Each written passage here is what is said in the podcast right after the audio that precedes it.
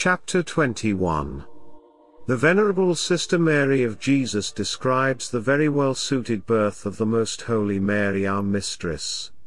She also tells us about the favors, which the Blessed Virgin Mary received from the hand of the Most High, and how the name Mary was given to her in heaven and on earth. 326. The day destined for the childbirth of Saint Anne, and for the birth of her, who was consecrated and sanctified to be the Mother of God, had arrived, a day most fortunate for the world. This birth happened on the eighth day of September, fully nine months having elapsed since the conception of the soul of our most holy Queen and Lady. Saint Anne was prepared by an interior voice of the Lord, informing her that the hour of childbirth had come. Full of the joy of the Holy Spirit at this information, she prostrated herself before the Lord and besought the assistance of His grace, and His protection for a happy delivery. At that time she felt a movement in her womb similar to that which is proper to creatures being born to the light. The most blessed child Mary was at the same time, by divine providence and power, ravished into a most high ecstasy. Hence Mary was born into the world without perceiving it by her senses, for their operations and faculties were held in suspense. As she had the use of her reason, she would have perceived it by her senses, if they would have been left to operate in their natural manner at that time. However, the Almighty disposed otherwise, in order that the Princess of Heaven might be spared the sensible experience otherwise connected with birth. 327. She was born pure and stainless, beautiful and full of grace, thereby demonstrating that she was free from the law and the tribute of sin. Although she was born substantially like other daughters of Adam, yet her birth was accompanied by such circumstances and conditions of grace, that it was the most wonderful and miraculous birth in all creation, and will eternally redound to the praise of her Maker. The birth occurred at 12 o'clock midnight, dividing the night of the ancient law and its pristine darknesses from the new day of grace, which now was about to break into dawn. She was clothed, handled, and dressed like other infants, though her soul dwelt in the divinity, and she was treated as an infant, though she excelled all mortals and even all the angels in wisdom. Her mother did not allow her to be touched by other hands than her own, but she herself wrapped her in swaddling clothes, and in this Saint Anne was not hindered by her present state of childbirth, for she was free from the toils and labors which other mothers usually endure in such circumstances. 328. So then Saint Anne, received in her arms, her who was her daughter, but at the same time the most exquisite treasure of all the universe, inferior only to God and superior to all other creatures.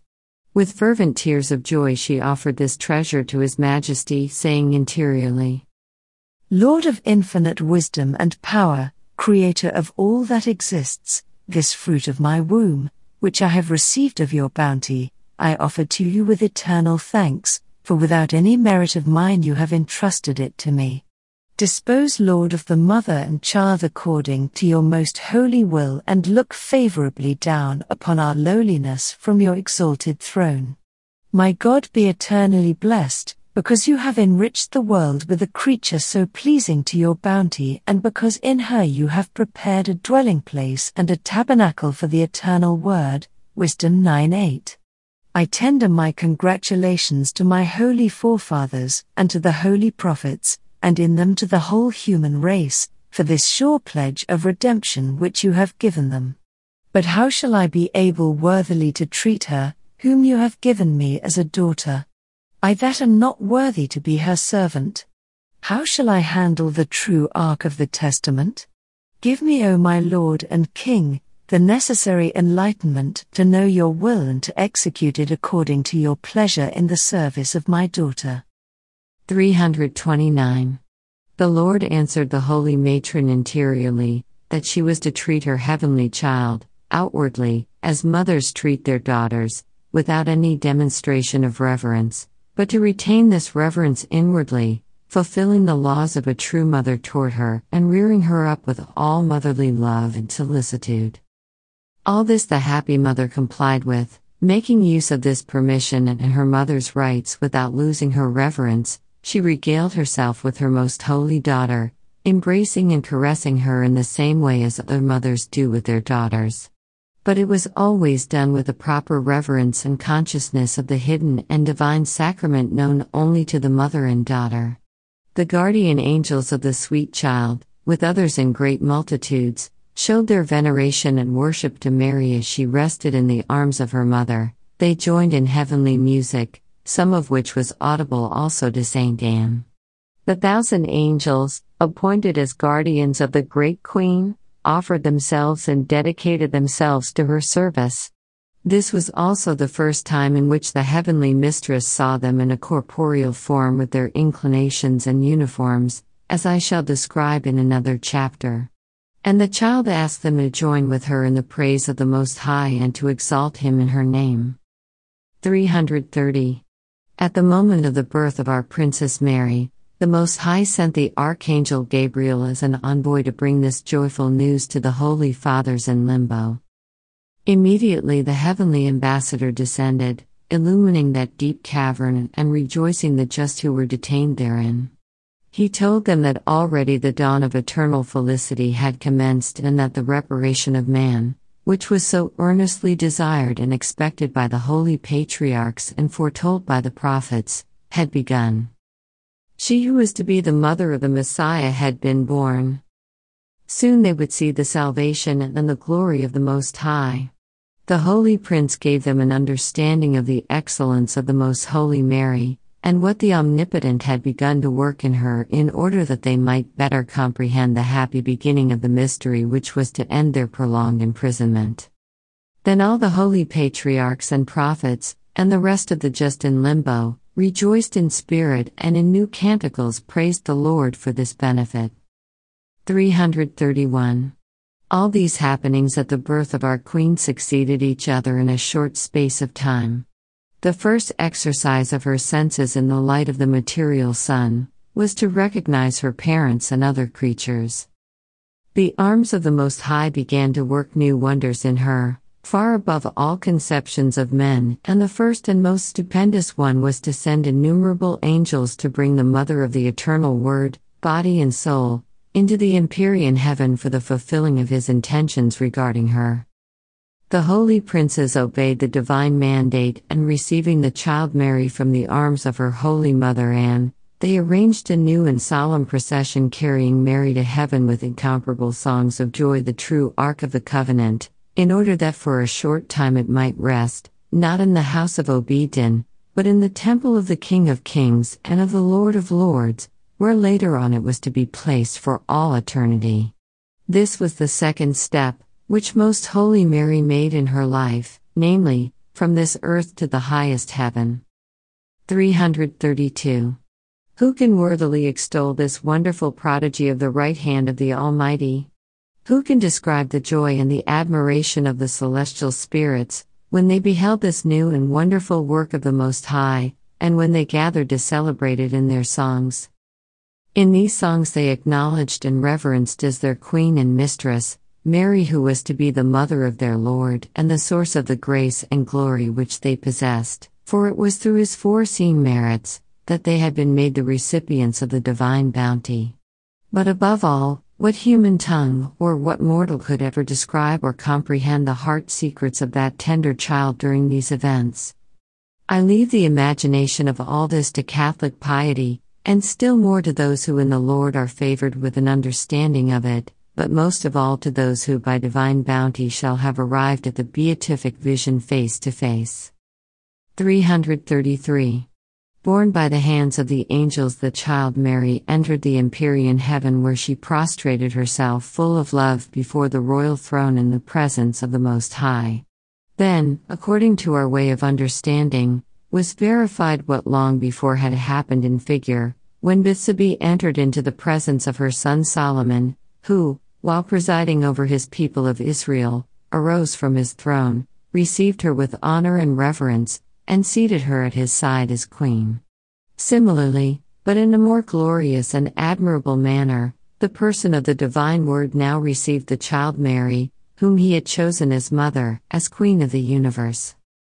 Although her real dignity and the purpose of these ineffable mysteries were unknown to Mary, yet her infant faculties were strengthened by divine power for the proper reception of these favors.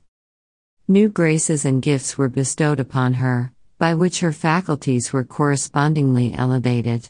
Her powers of mind, besides being illuminated and prepared by new grace and light, were raised in proportion to the divine manifestation, and the divinity displayed itself in the new light, revealing itself to her intuitively and clearly in a most exalted manner.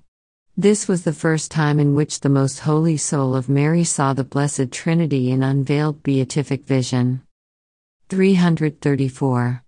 The soul witnesses of the glory of Mary in this beatific vision, of the sacraments again revealed to her, and of the, the divine effect that overflowed into her most pure soul, was God, the author of this unheard of wonder, and the astounded angels, who in some measure perceived these mysteries in God Himself. The Queen seated at the side of the Lord, who was to be her son, and seeing him face to face, was more successful in her prayer than Bethsabee, 3 Kings 221. For Beth prayed that he bestow the untouched Sunamite Abisag his inaccessible divinity upon his sister, human nature. She prayed that his promise coming from heaven to the earth and his marriage with human nature by the hypostatic union be fulfilled in the person of the Word. Many times had he pledged himself to it among men through the ancient patriarchs and prophets, and now Mary besought him to accelerate the reparation of the human race, expected for so many ages, amid the multiplied iniquity and the ruin of souls. The Most High heard this most pleasing petition of his mother, and acting more graciously than Solomon of old toward his mother. He assured her that soon his promises should be fulfilled, and that he should descend to the world in order to assume and redeem human nature. 335. In this divine assembly and tribunal of the Most Holy Trinity, it was determined to give a name to the child queen. As there is no proper and legitimate name, except that it be found in the immutable being of God Himself, for from it are participated and determined according to their right weight and measure all things in infinite wisdom, His Majesty wished Himself to give and impose that name in heaven. He thereby made known to the angelic spirits that the three divine persons had decreed and formed the sweet names of Jesus and Mary for the Son and Mother from the beginning before the ages and that they had been delighted with them and had engraved them on their eternal memories to be, as it were, the objects for whose service they should create all things. Being informed of these and many other mysteries, the holy angels heard a voice from the throne speaking in the person of the Father. Our chosen one shall be called Mary, and this name is to be powerful and magnificent. Those that shall invoke it with devout affection shall receive most abundant graces. Those that shall honor it and pronounce it with reverence shall be consoled and vivified, and will find in it the remedy of their evils, the treasures for their enrichment, the light which shall guide them to heaven. It shall be terrible against the power of hell. It shall crush the head of the serpent, and it shall win glorious victories over the princes of hell. The Lord commanded the angelic spirits to announce this glorious name to Saint Anne, so that what was decreed in heaven might be executed on earth. The heavenly child, lovingly prostrate before the throne, rendered most acceptable and human thanks to the eternal being, and she received the name with most admirable and sweet jubilation. If the prerogatives and graces which she then was favored with were to be described, it would necessitate an extra book of many volumes. The holy angels honored and acknowledged Most Holy Mary as the future Mother of the Word and as their Queen and Mistress enthroned at the right hand of her Son. They showed their veneration of her holy name, prostrating themselves as it proceeded from the throne in the voice of the Eternal Father, especially those who had it written on the devices over their breast. All of them gave forth canticles of praise for these great and hidden mysteries. In the meanwhile, the infant queen remained ignorant of the real cause of all that she thus experienced, for her dignity of mother of the incarnate Word was not revealed to her till the time of the incarnation.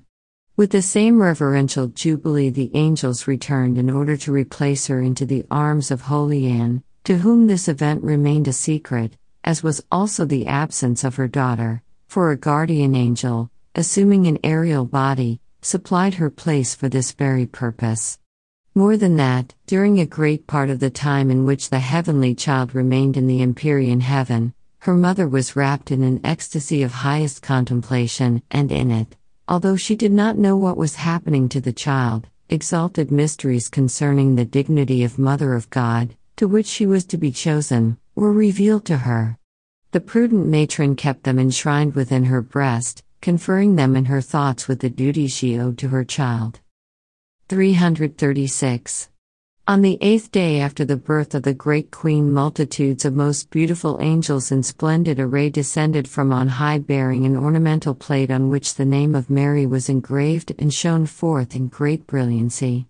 Appearing to the Blessed Mother Anne, they told her that the name of her daughter was to be Mary, which name they had brought from heaven, and which divine providence had selected and now ordained to be given to their child by Joachim and herself.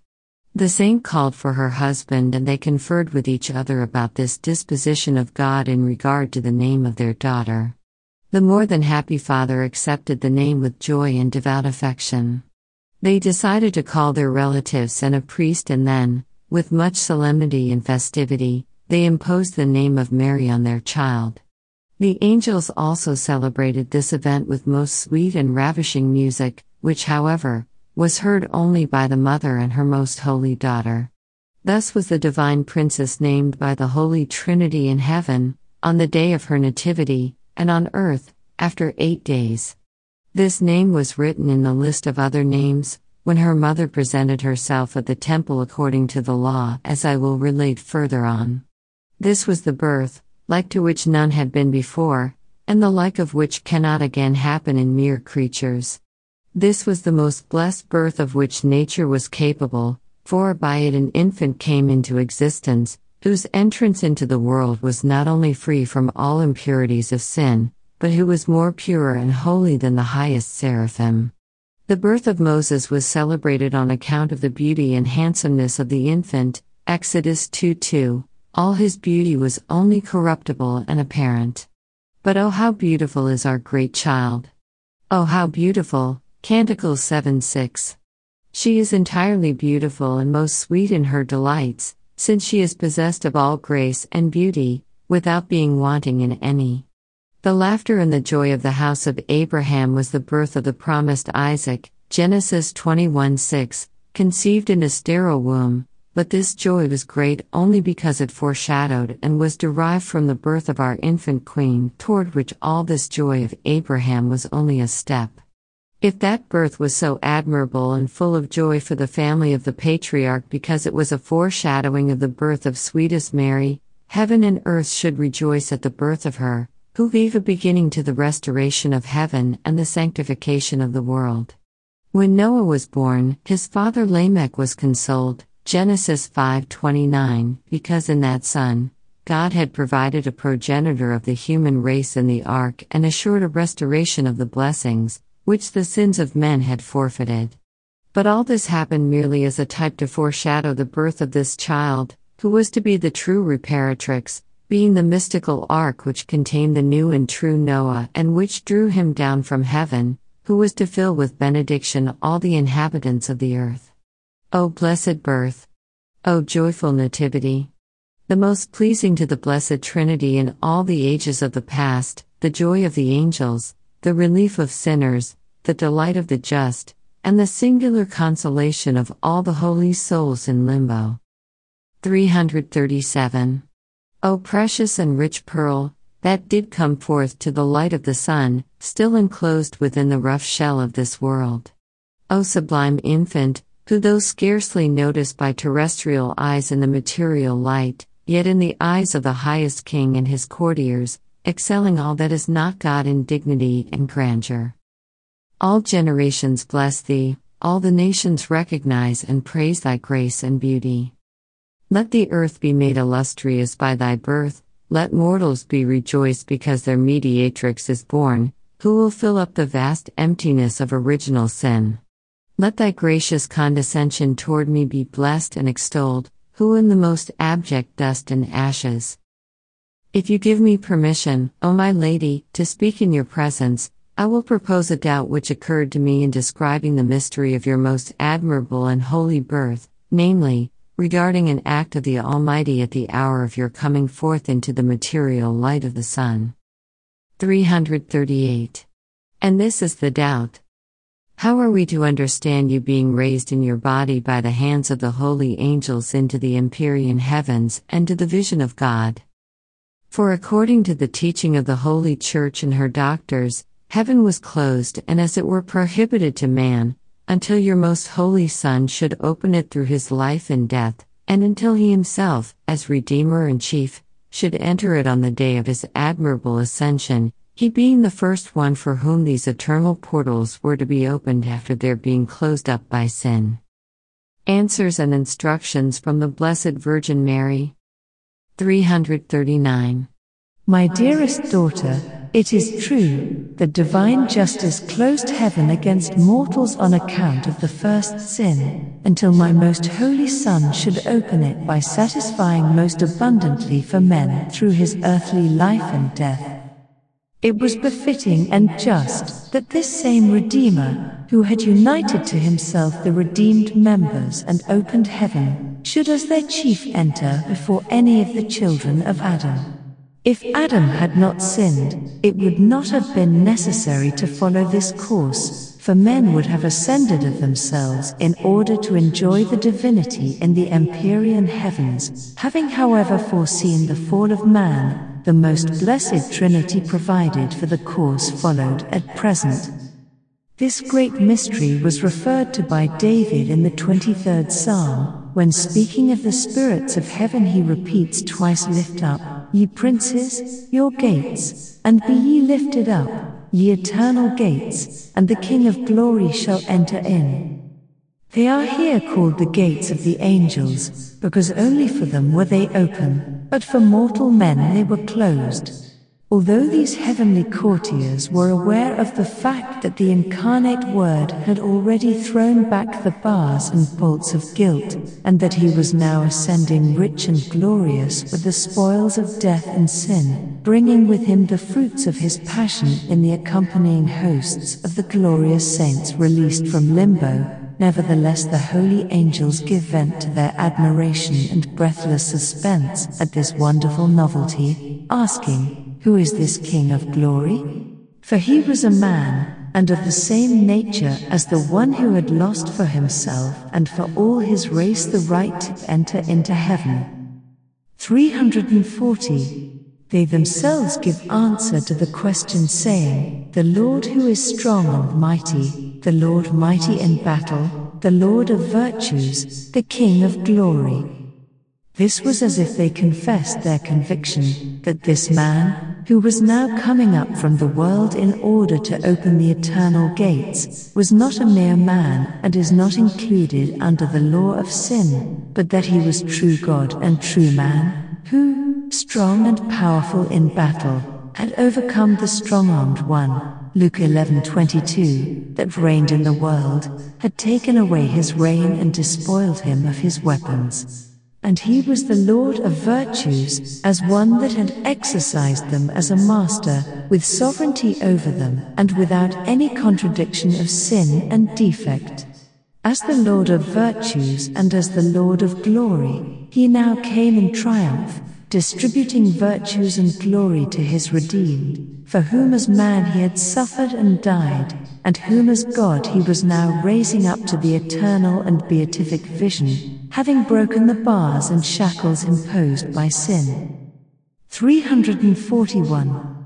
Since this, O soul, was the work of my dear Son, the true God and man, he, as the Lord of virtues and graces, exalted and adorned me with virtue and glory from the first moment of my immaculate conception.